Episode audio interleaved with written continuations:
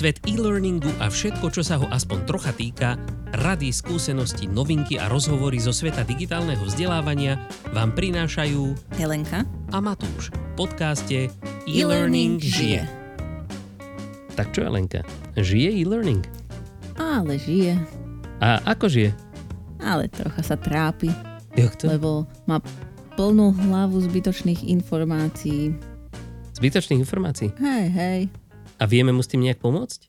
Ale mohli by sme. Mohli by sme napríklad e, znížiť jeho kognitívnu záťaž.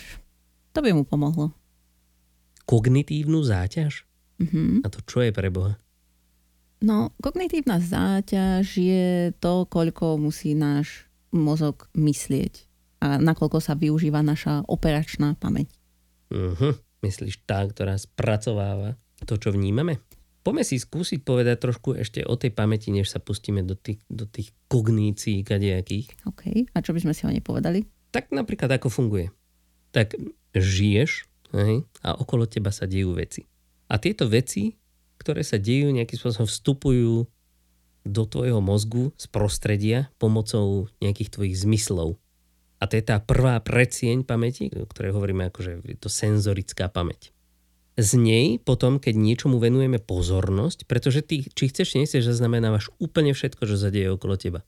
Aj veci, ktoré si vôbec neuvedomuješ. No ale potom to, čo mu venuješ pozornosť, teda čo si nejak uvedomíš, tak to sa dostáva do tvojej pracovnej alebo operačnej pamäti, alebo tiež krátkodobej, a toto je sranda, že niekto ich dáva ako do súvisu, že to je to isté, tá operačná pamäť je krátkodobá a niekto hovorí o tom, že tá operačná je tá, ktorá pracuje a tá krátkodobá je tá, ktorá len ukladá na krátko. Ale to je jedno, my ich budeme považovať akože za jedno a to isté. No a potom, keď to teda dostatočne použiješ, tak keď to zároveň aplikuješ nejakým spôsobom a zdá sa ti to relevantné, tak sa ti to uloží do dlhodobej pamäti. Tak a to je to, čo chceme, nie? No, práve. Čo je ale veľmi dôležité pre našu dnešnú epizódu, je, sú práve obmedzenia tejto operačnej pamäte. Pretože tá nie je bezodná, aj keď by to bolo super. A má nielen obmedzenú kapacitu, ale zároveň, zároveň má obmedzené aj trvanie. Údajne, že e, tak nejak do 30 sekúnd proste, keď to nepoužiješ, tú informáciu, tak vyfučí a už není tak to znie celkom desivo. No práve. A tá kapacita, to, k tomu boli tiež všelijaké výskumy a to určite všetci ste už počuli e, o tom, že človek dokáže udržať v krátkodobej pamäti na najvýš nejakých 7 e, jednotiek informácií plus minus dva kusy. Ale to tiež e, záleží od toho, aký druh je to informácií a tiež to záleží napríklad od toho, či je to dieťa alebo dospelý človek alebo nejaký starý človek. Pretože aj dieťa, aj starí ľudia majú aj oveľa menšiu schopnosť práve alebo menšiu kapacitu tej operačnej pamäte. A takže ľudia v produktívnom veku sa môžu tešiť, že majú väčšiu kapacitu operačnú pamäte. Hej, my sme na tom teraz vlastne super. Takže poďme si to užiť, kým to máme. Aj, ale aj tak by sme asi nechceli tú našu operačnú pamäť príliš presiľovať. A s tým práve súvisí tá kognitívna záťaž. A čo to je kognitívna záťaž? My si tak veľmi vágne povedali už predtým, ale myslím si, že na to, čo sa my dneska budeme sústrediť, to vychádza z tzv. teórie kognitívnej záťaže, ktorú poprvýkrát definoval John Sweller a on v podstate sa snažil zistiť, ako najlepšie riešiť problémy a tvrdil, že nie všetky metódy sú dobré na všetky problémy, pretože nie vždy vie všetko, čo človek potrebuje udržať v pamäti keď používa určitú metódu. Takže on ako keby skúmal toto riešenie problémov, toho bol jeho, jeho objekt záujmu a v podstate z toho vyskúmal, že ľudia majú ako keby tri typy kognitívnej záťaže, alebo teda existujú tri typy kognitívnej záťaže, to, čo dávame nášmu mozgu na spracovanie a teda ho zaťažuje. A prvá z nich je vnútorná, alebo intrinzik, kognitívna záťaž. A to znamená, že každá úloha má ako keby v sebe nejakú vlastnú zložitosť.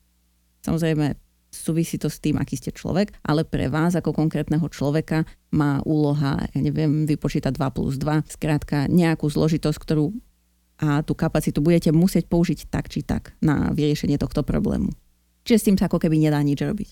Potom máme relevantnú alebo tzv. germane kognitívnu záťaž a to sú veci, ktoré nám pomáhajú k pochopeniu. To znamená, že možno, že tam máme zo pár kúskov informácií alebo operácií, ktoré použijeme, ale v konečnom dôsledku nám to pomáha na to, aby sme e, tú informáciu lepšie pochopili alebo si ju uložili do tej dlhodobej pamäti nakoniec. No a posledný typ kognitívnej záťaže je e, tzv. vonkajšia alebo irrelevantná, po anglicky extraneous, a to sú veci, ktoré sú navyše. A to je to, čo zaťažuje náš mozog, ale nemuselo by ho zaťažovať. To znamená, že všetky vnemy, ktoré nepotrebujeme, ale myslíme si, že potrebujeme, alebo niekto iný si myslí, že potrebujeme. A teda o tejto poslednej e, kognitívnej záťaže, tej, ktorej navyše sa budeme dneska baviť najviac. A v podstate celá táto teória kognitívnej záťaže hovorí o tom, že tá záťaž priamo súvisí s tou našou operačnou pamäťou, a že teda by sme chceli tú kognitívnu záťaž minimalizovať, pretože skrátka sa do tej operačnej pamäte toho toľko nezmestí. Takže čím viac sa zameriame na tieto obmedzenia tej operačnej pamäte, stačí si ich uvedomiť a my vám dáme aj pár typov a trikov, že ako, ako šeliak sa tomu dá pristúpiť, tak tým vlastne efektívnejší vzdelávací obsah my dokážeme ľuďom pripraviť pretože ich nebudeme zbytočne zaťažovať niečím, čo nepotrebujú ale naopak budeme maximalizovať to, čo prispieje k tomu učeniu. Lebo však to je presne to, o čo nám ide, aby sme ľudí niečo naučili.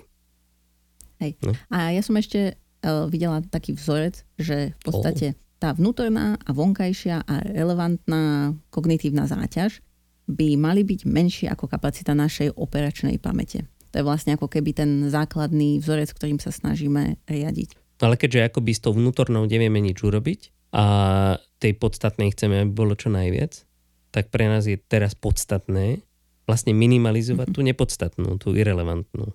Áno. Super. No a k tomuto, mne sa ešte páčila jedna vec, ktorú napísala uh, Ruth Clarková vo svojej knihe, ktorá mimochodom spolupracovala práve aj s tým Johnom Swellerom, ktorý vymyslel tú teóriu kognitívnej záťaže, že ona o týchto troch typoch tej záťaže povedala, že mali by sme manažovať tú vlastnú záťaž, maximalizovať podstatnú a minimalizovať nepodstatnú. Čo je vlastne t- t- na margo toho tvojho vzorca, že všetko to sa vojde do maxima toho. A to, čo som povedal, ale že ako vlastne manažovať hej, tú vlastnú. Že my sme si povedali, že nevieme, ako by s ňou nič urobiť, lebo tá je vlastná tomu človeku a je vlastná e, skôr pomeru toho vzdelávacieho obsahu k tomu, čo už ten človek povedzme vie alebo zažil. A, takže ju môžeme manažovať takým štýlom, že než sa pustíme do vyrábania nejakého vzdelávacieho obsahu, tak sa ubezpečíme, že ľudia rozumejú tým základom, než im začneme vykladať nejaké, nejaké zložitejšie veci. Proste musí tomu vždycky predchádzať nejaká analýza skutočných vzdelávacích potrieb. Maximalizovanie tej, tej podstatnej potom to sú všelijaké pomôcky, mnemotechnické pomôcky, checklisty, vzťahové diagramy, učenie rozdelené v čase, realistické cvičenia, stop and think momenty a takéto, o ktorých sa určite budeme ešte baviť v mnohých ďalších epizódach nášho podcastu. A teraz sa teda ideme venovať tej minimalizácii nepodstatnej záťaže. Teda chceme maximalizovať pomer medzi signálom a šumom. Dobre, tak poďme na to. Čo? No, si tam dobre. ešte? A ako Aha, na to? Dobre. Hej, hej, jasné. Ako na to? Tak pozri, napríklad, profesor Mayer z Kalifornskej univerzity v Santa Barbare napísal zaujímavú knižku o multimediálnom vzdelávaní, ale každopádne veci, ktoré popisoval v tejto knižke a my sa k ním dostaneme, on to rozdelil na nejakých 7 princípov, ale to číslo není podstatné ani to, ako on nazval tie princípy. My sme si to skôr použili ako takú našu pomocku, aby sme mali nejakú postupnosť v tých typoch na tú minimalizáciu kognitívnej záťaže, o ktorej budeme rozprávať, aby, aby sme to teda mali kam zaradiť, k čomu priradiť. Ale on tam rozprával v podstate o multimediálnom vzdelávaní sa a rozprával predovšetkým o prezentáciách, ale toto sa dá stiahnuť na úplne čokoľvek. Či už niečo prezentujete, alebo niekoho niečo učíte, alebo sa len snažíte niekomu niečo povedať a záleží vám na tom, aby to pochopil tak všetky tieto princípy, o ktorých si budeme hovoriť, vám v tom môžu pomôcť. A dokonca vám môžu pomôcť aj v marketingu. Pretože skutočne tam ide o to, správne využiť tú kapacitu tej operačnej pamäte ľudskej, pretože každý ju máme a ako sme si povedali, nikto ju nemá bezodnú. Takže ak chceme, aby sa správne zapojila, aby sa uložilo do dlhodobej pamäte práve to, čo je podľa nás potrebné, tak potrebujeme ju nezaťažovať tým nepotrebným. Dobre, tak uh, poďme si, teda on, vravím, budeme si hovoriť, ako on nazval, povedzme, tieto princípy, ale tie názvy nie sú až také dôležité, skôr ide o to, čo si pod nimi máme predstaviť a ako prakticky ich môžeme uchopiť. Tak prvý takýto uh, princíp, ktorý on teda nazval koherencia, znamená v zásade to, že by sme mali používať iba to, čo spolu nejakým spôsobom logicky súvisí.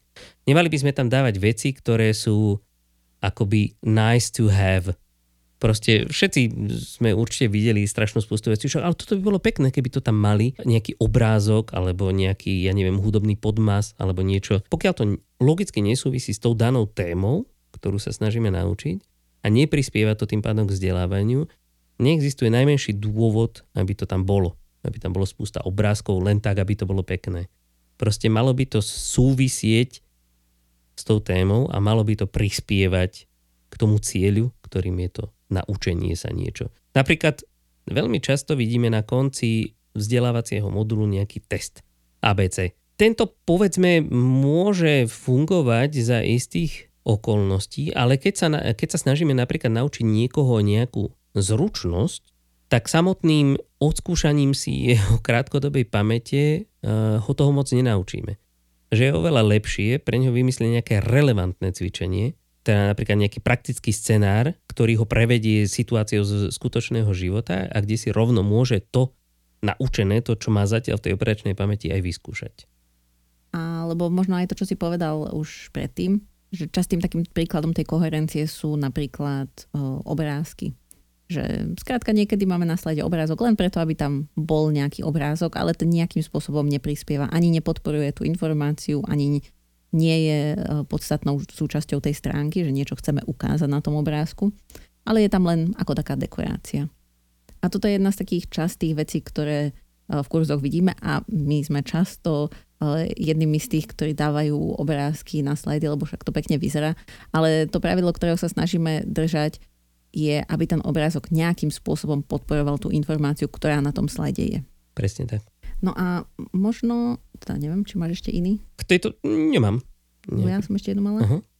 Ďalšou z takých vecí, ktoré ešte môže súvisieť s touto s koherenciou, tak je, že často sa snažíme tým ľuďom dať do toho kurzu niečo, čo im ako keby pomôže, alebo niečo, čo ich zaujme. A to už môžu byť nejaké interakcie alebo iné zaujímavé veci, ktoré si myslíme, že tých študentov zaujmú a teda ich príjmajú, aby sa sústredili, aby si to lepšie zapamätali. A ľudia síce majú radi informácie, teda informácie, interakcie a hádanky a podobné veci, ale nie vtedy, keď im stoja v ceste k tomu, aby sa dopracovali k tomu riešeniu, ktoré hľadajú. To znamená, že aj taký študent, ktorý síce rád si zahrá nejakú hru, ale rozumie tomu, že tá hra je tam len tak, aby ho zabavila, Nakoniec nie je až taký spokojný s týmto kurzom, lebo vidí, že mu to zby- zabralo zbytočne čas a nemuselo to tam byť a on tým strávil kopu aj svojej aj času, aj z, minul tam kopu svojej kognitívnej kapacity a, a všetkého možného. Presne tak, presne tak. No dobre, tak druhým takým princípom, ktorý by sme si mohli popísať, je tzv. signalizácia. A to konkrétne sa vzťahuje hlavne na text alebo respektíve na nejakú vizuálnu informáciu. Ale povedzme, že keď máte spustu textu na stránke, tak je dôležité v ňom zvýrazniť dôležité detaily a záchytné body. Napríklad môžete použiť tučné písmo, podčiarkovanie, nejaké farebné zvýrazňovanie, bullet pointy, ale prečo najväčší efekt, pretože týchto možností je strašná spústa, je dôležité ich používať striedmo. Pretože keď už máte e, všet, to hrá všetkými farbami, sú tam všetky typy bullet pointov, každé druhé slovičko je zvýraznené, tak už, už sa stráca práve tá dôležitosť tých, tých vecí, ktoré mali byť tie skutočne najpodstatnejšie. Takže je tam dôležitá nejaká tá vizuálna hierarchia. Hej, aby človek hneď videl, keď sa pozrie na ten text, že aha, toto je dôležité a toto je nejaké doplňujúca informácia, povedzme. Aj, lebo keď je zvýraznené všetko, tak vlastne nie je zvýraznené nič. Presne tak. A tiež napríklad je veľmi dôležitý, pretože ako v dnešnej dobe už nie je všetko len čierno-biele. Všetci používame nejaké korporátne farbičky, korporátne fonty.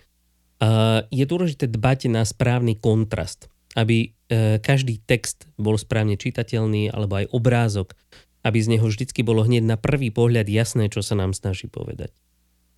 Hej, a takisto možno uh, by malo byť jasné, ktoré prvky sú interaktívne. Že čo sú tlačidlá, kde ľudia majú klikať, čo si majú len prečítať. Lebo nech si myslíme, že akokoľvek dobre nadizajnujeme kurz a akokoľvek sa nám páči, uh, ľudia nečítajú tak, ako si my myslíme, že čítajú a tým pádom potrebujeme niečo, čo vizuálne oddelí a im ukáže, čo majú robiť. To znamená, že tlačidlo by malo byť výrazne inakšie ako ostatné prvky a podobne. Hej, hej. Keď tlačidlo vyzerá len ako ďalšie slovíčko, tak potom sa môžeme čudovať, koľko chceme, že nikto na ňo nekliká. Hej. A ono to možno troška súvisí, a teraz neviem úplne do ktorej sekcie patrí um, táto vec, ale teda myslím si, že sa to prelína e, koherencia a signalizácia a súvisí to teda s tými oddelenými tlačidlami a výraznými e, interaktívnymi prvkami a podobnými vecami. A to je navigácia. Lebo často sme v kurzoch mávali skrátka vysvetlenú navigáciu. Prvý slajd bol, že a toto sú tlačidla, sem kliknete, tak to sa posuniete ďalej v kurze a podobne. No a to už časom začalo odchádzať, čo je fajn, lebo aj toto je jedna z vecí, ktorú keď na začiatku kurzu strávite a hoci len jeden slajd tým, že ľuďom hovoríte veci, ktoré oni sa musia naučiť, teda musia sa naučiť, e, ako sa používa váš kurz, tak je to pre nich zbytočná kognitívna záťaž. Pokiaľ ten kurz nadizajnujete tak, že bude okamžite jasné, čo majú robiť, alebo im dáte teda nejaké hinty práve vtedy, keď to budú potrebovať a nebudú si to musieť pamätať dlhodobo, tak um, im ušetríte aj túto kognitívnu záťaž. Hej, hej. Hlavne, aby sa človek čo najmenej natrápil s vašim kurzom, než sa vôbec dostane k samotnému vzdelávaciemu obsahu. Dobre, poďme na takú ako asi najrozsiahlejšiu z týchto, z týchto kategórií alebo z týchto princípov a to sú zbytočnosti alebo nadbytočnosti, redundancie. Napríklad, keď už máte nejaký voice over, alebo teda e, napríklad toto sa vzťahuje na e, prezentácie práve, ale môže sa to použiť aj vo videu. Keď máte uh, hovorené slovo, ktoré sprevádza toho človeka tou, tou prezentáciou vizuálnou, tak je absolútne redundantné alebo zbytočné uh, dávať ten istý text, o ktorom sa hovorí ešte aj na obrazovku na to, aby ho človek čítal. Pretože potom ho nevníma ani z jednej strany správne alebo dostatočne a nič si z neho nezobere.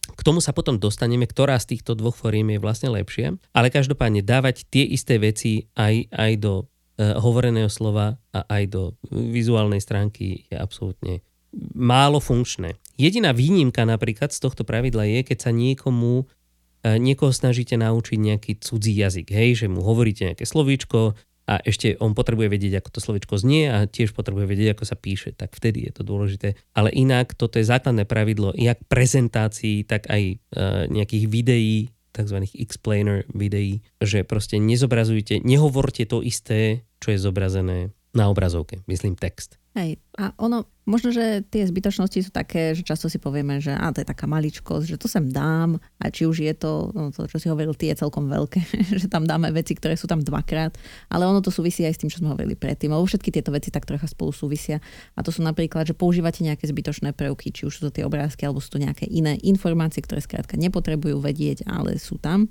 A často si povieme, že á, veď nevadí, veď to len taká maličkosť, ale v konečnom dôsledku sa tieto maličkosti nasčítavajú a nakoniec tomu človeku tá kognitívna záťaž môže prekročiť tu, ten jeho limit tej pracovnej pamäte a nezapamätať si tie veci, ktoré vy by ste potrebovali, aby si zapamätal. Presne tak. A ja by som si dovolil sem normálne zaradiť aj takú vec, ako že napríklad keď sa bavíme o tréningoch BOZP, hm, bezpečnosti ochrany zdravia pri práci, tak taký zoznam zákonov, ktoré nejakým spôsobom sa dotýkajú toho BOZP. Údajne totiž to zo zákona to tam akoby musí byť, že by človek mal vedieť ten zoznam proste. Ale my všetci veľmi dobre vieme, že to nijak neprispieva k bezpečnosti práce samotnej. Takže keď už to tam aj musí byť, tak to aspoň minimalizujeme alebo prezentujme tak, aby to nestálo v ceste tým dôležitým veciam.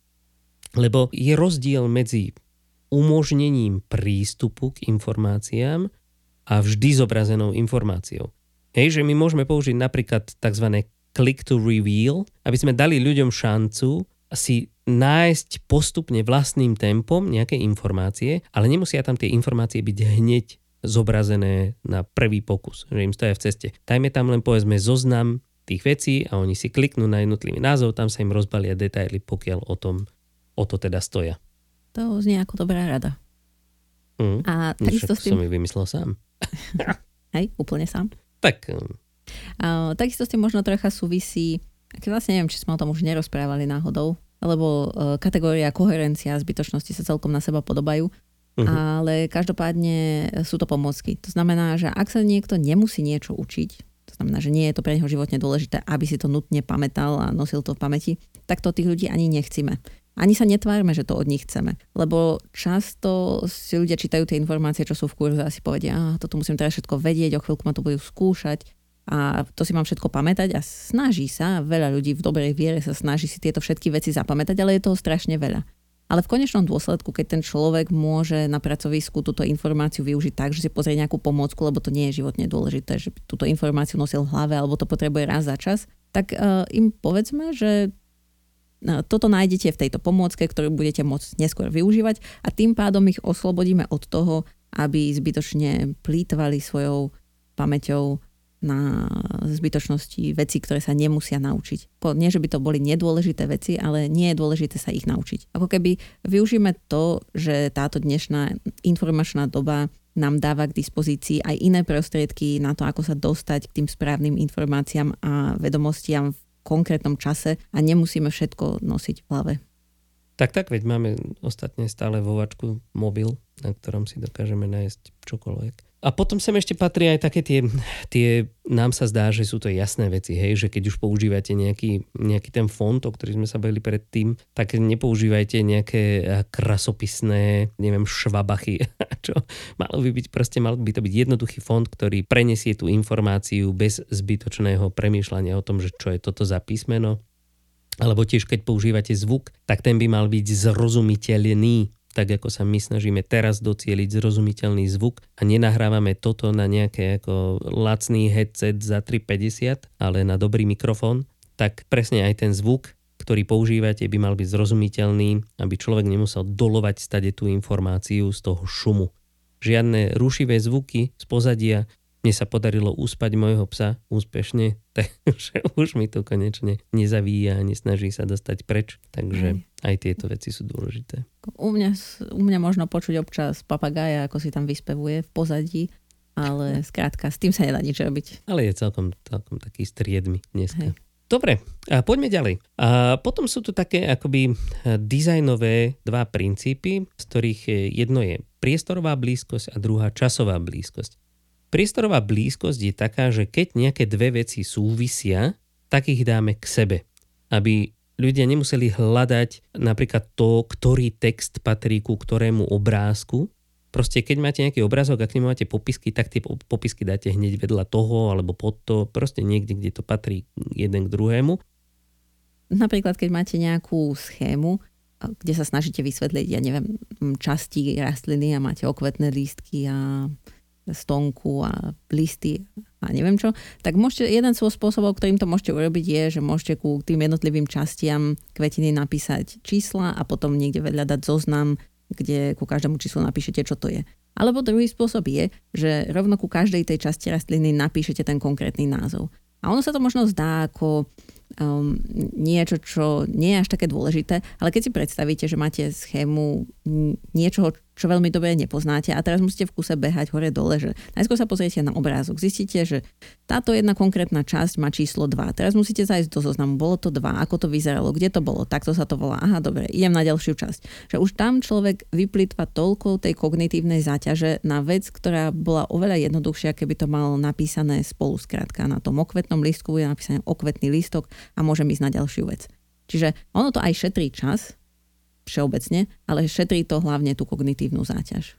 A s týmto vlastne úplne veľmi súvisí aj tá, tá ďalšia blízkosť, ktorá je časová. A to je v podstate to isté, len e, zase mienené takým štýlom, že niekedy máte akože v jednej kapitole nejaký obrázok a v ďalšej kapitole potom detailne sa bavíte o jednotlivých častiach toho obrázku. Znovu, bolo by oveľa, oveľa jednoduchšie mať ten obrázok aj s tým vysvetlením v jednej kapitole, aby sa človek nemusel stále vracať hore-dole a hľadať, čo s čím súvisí. Hej, alebo potom také veci, čo súvisia s blízkosťou, ako neviem, či sa to úplne dá nazvať priestorová časová blízkosť, ale je to v zásade blízkosť.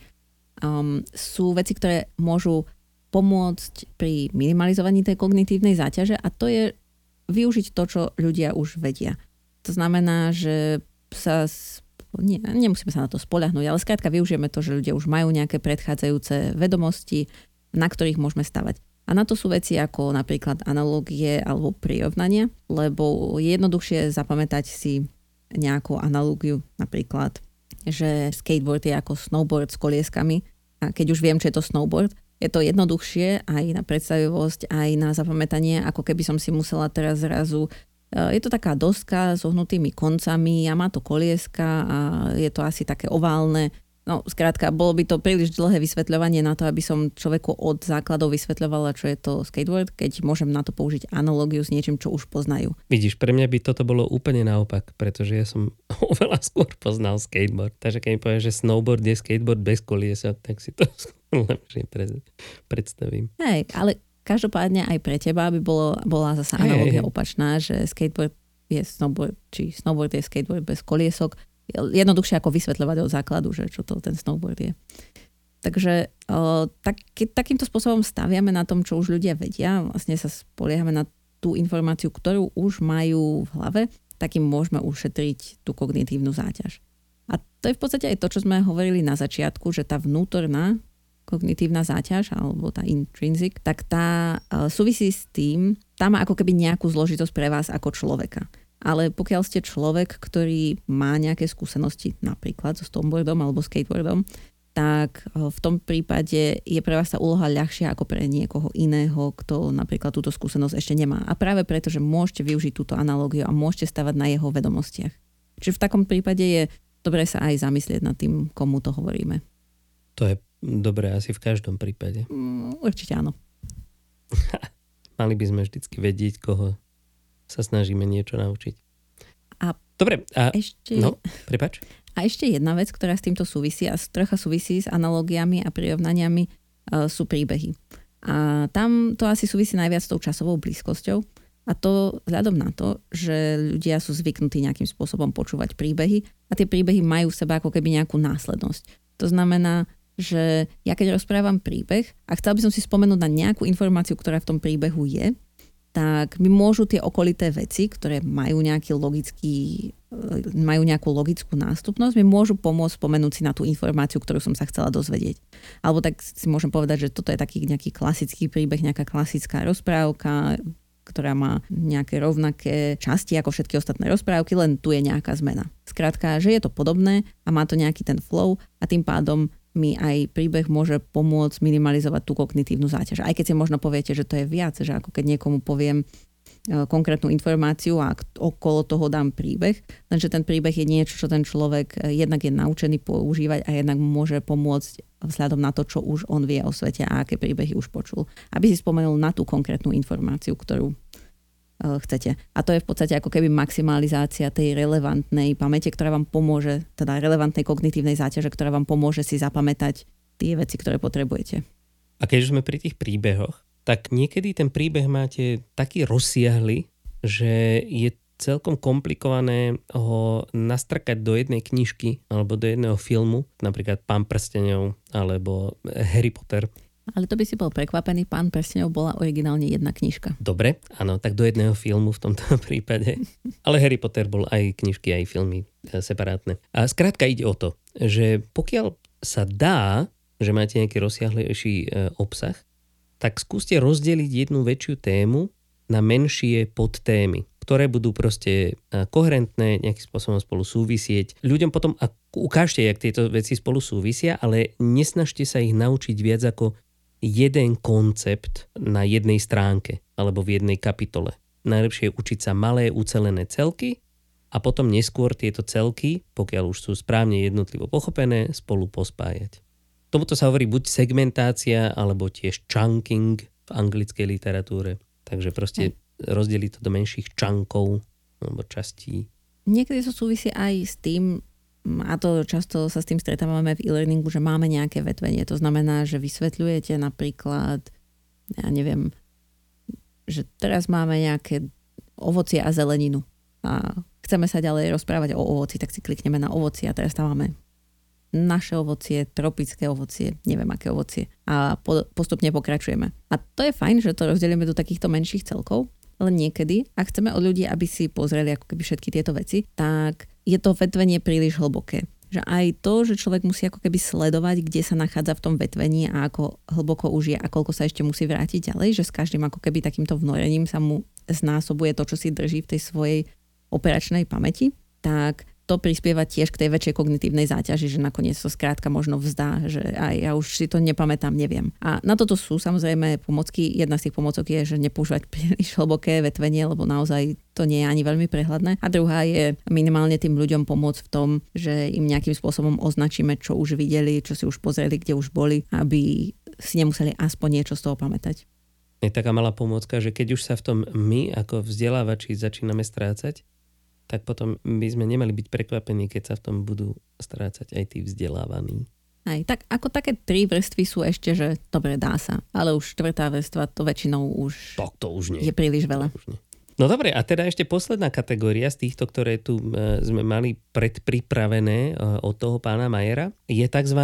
modalita. A teda ľudia e, vnímajú rôznymi kanálmi alebo rôznymi zmyslami. A podľa výskumov, napríklad toto mňa strašne zaujalo, už sme sa trošku toho dotkli hore, len som vám nepovedal výsledok, že vyzerá to tak, že ľudia rozumejú slovám lepšie vo forme hovoreného slova, než zobrazeného textu.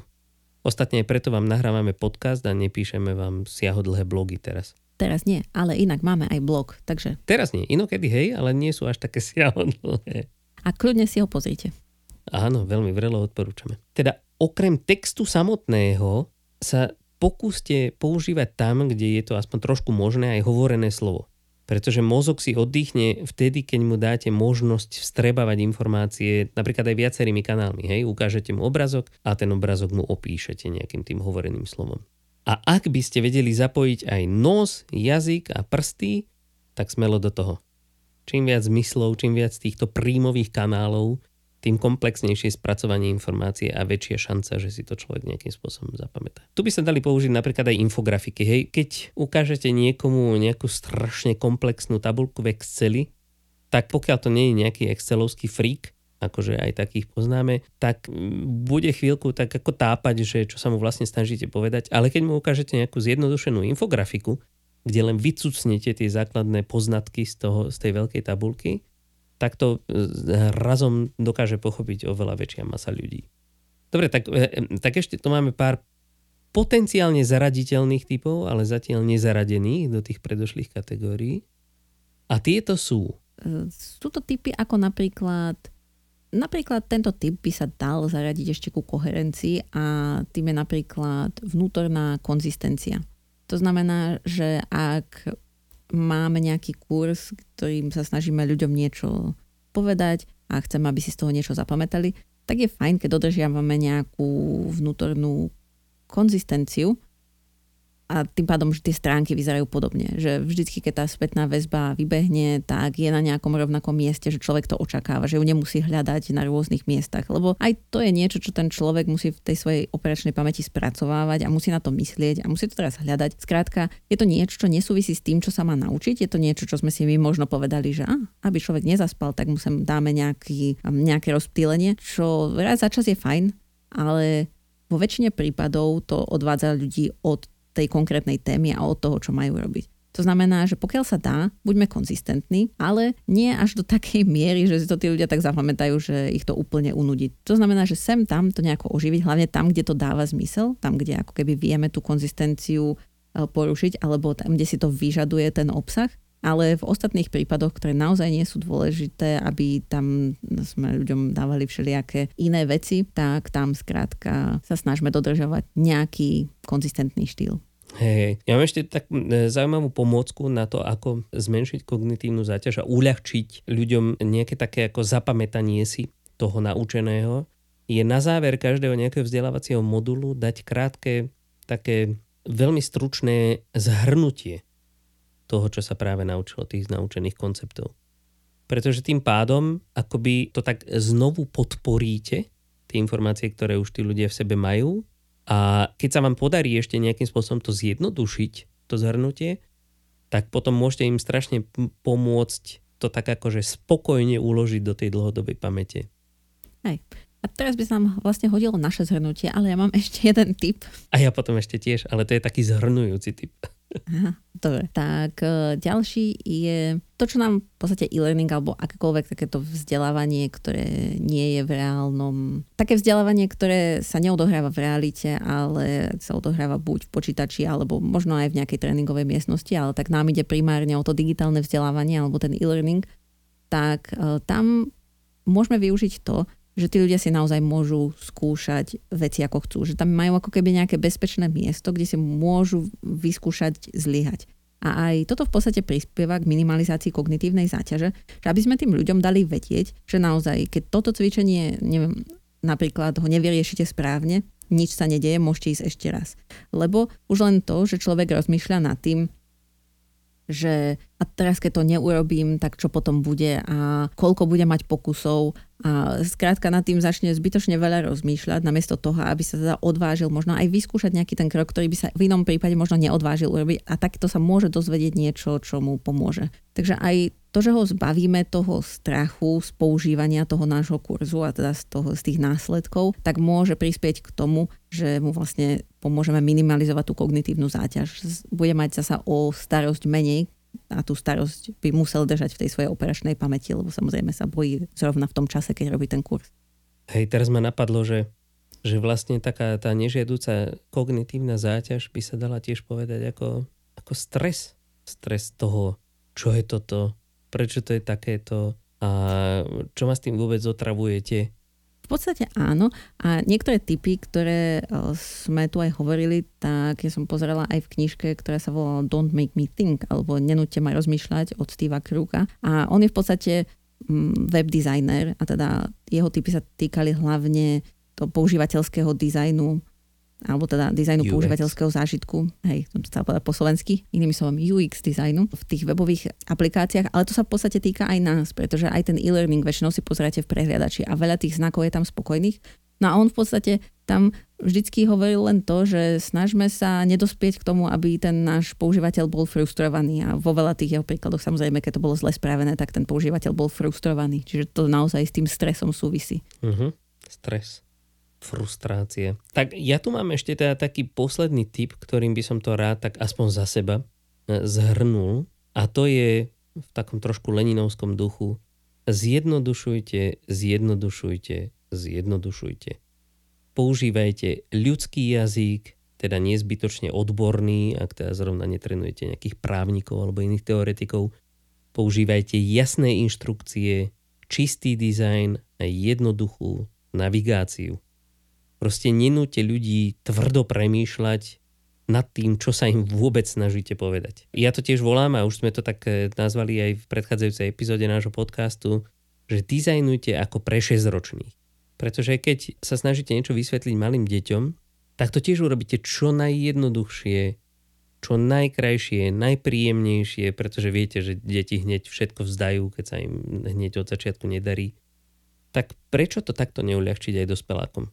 Ostatne človek zostáva trošku dieťaťom asi po celý svoj život, aj keď mnohí si to nechcú priznať. No ale tuto by sa dal použiť taký jednoduchý akronym, alebo teda skratka KISS, alebo Keep it short and simple. Tá platí v celom svete predávania akýchkoľvek informácií asi, asi univerzálne.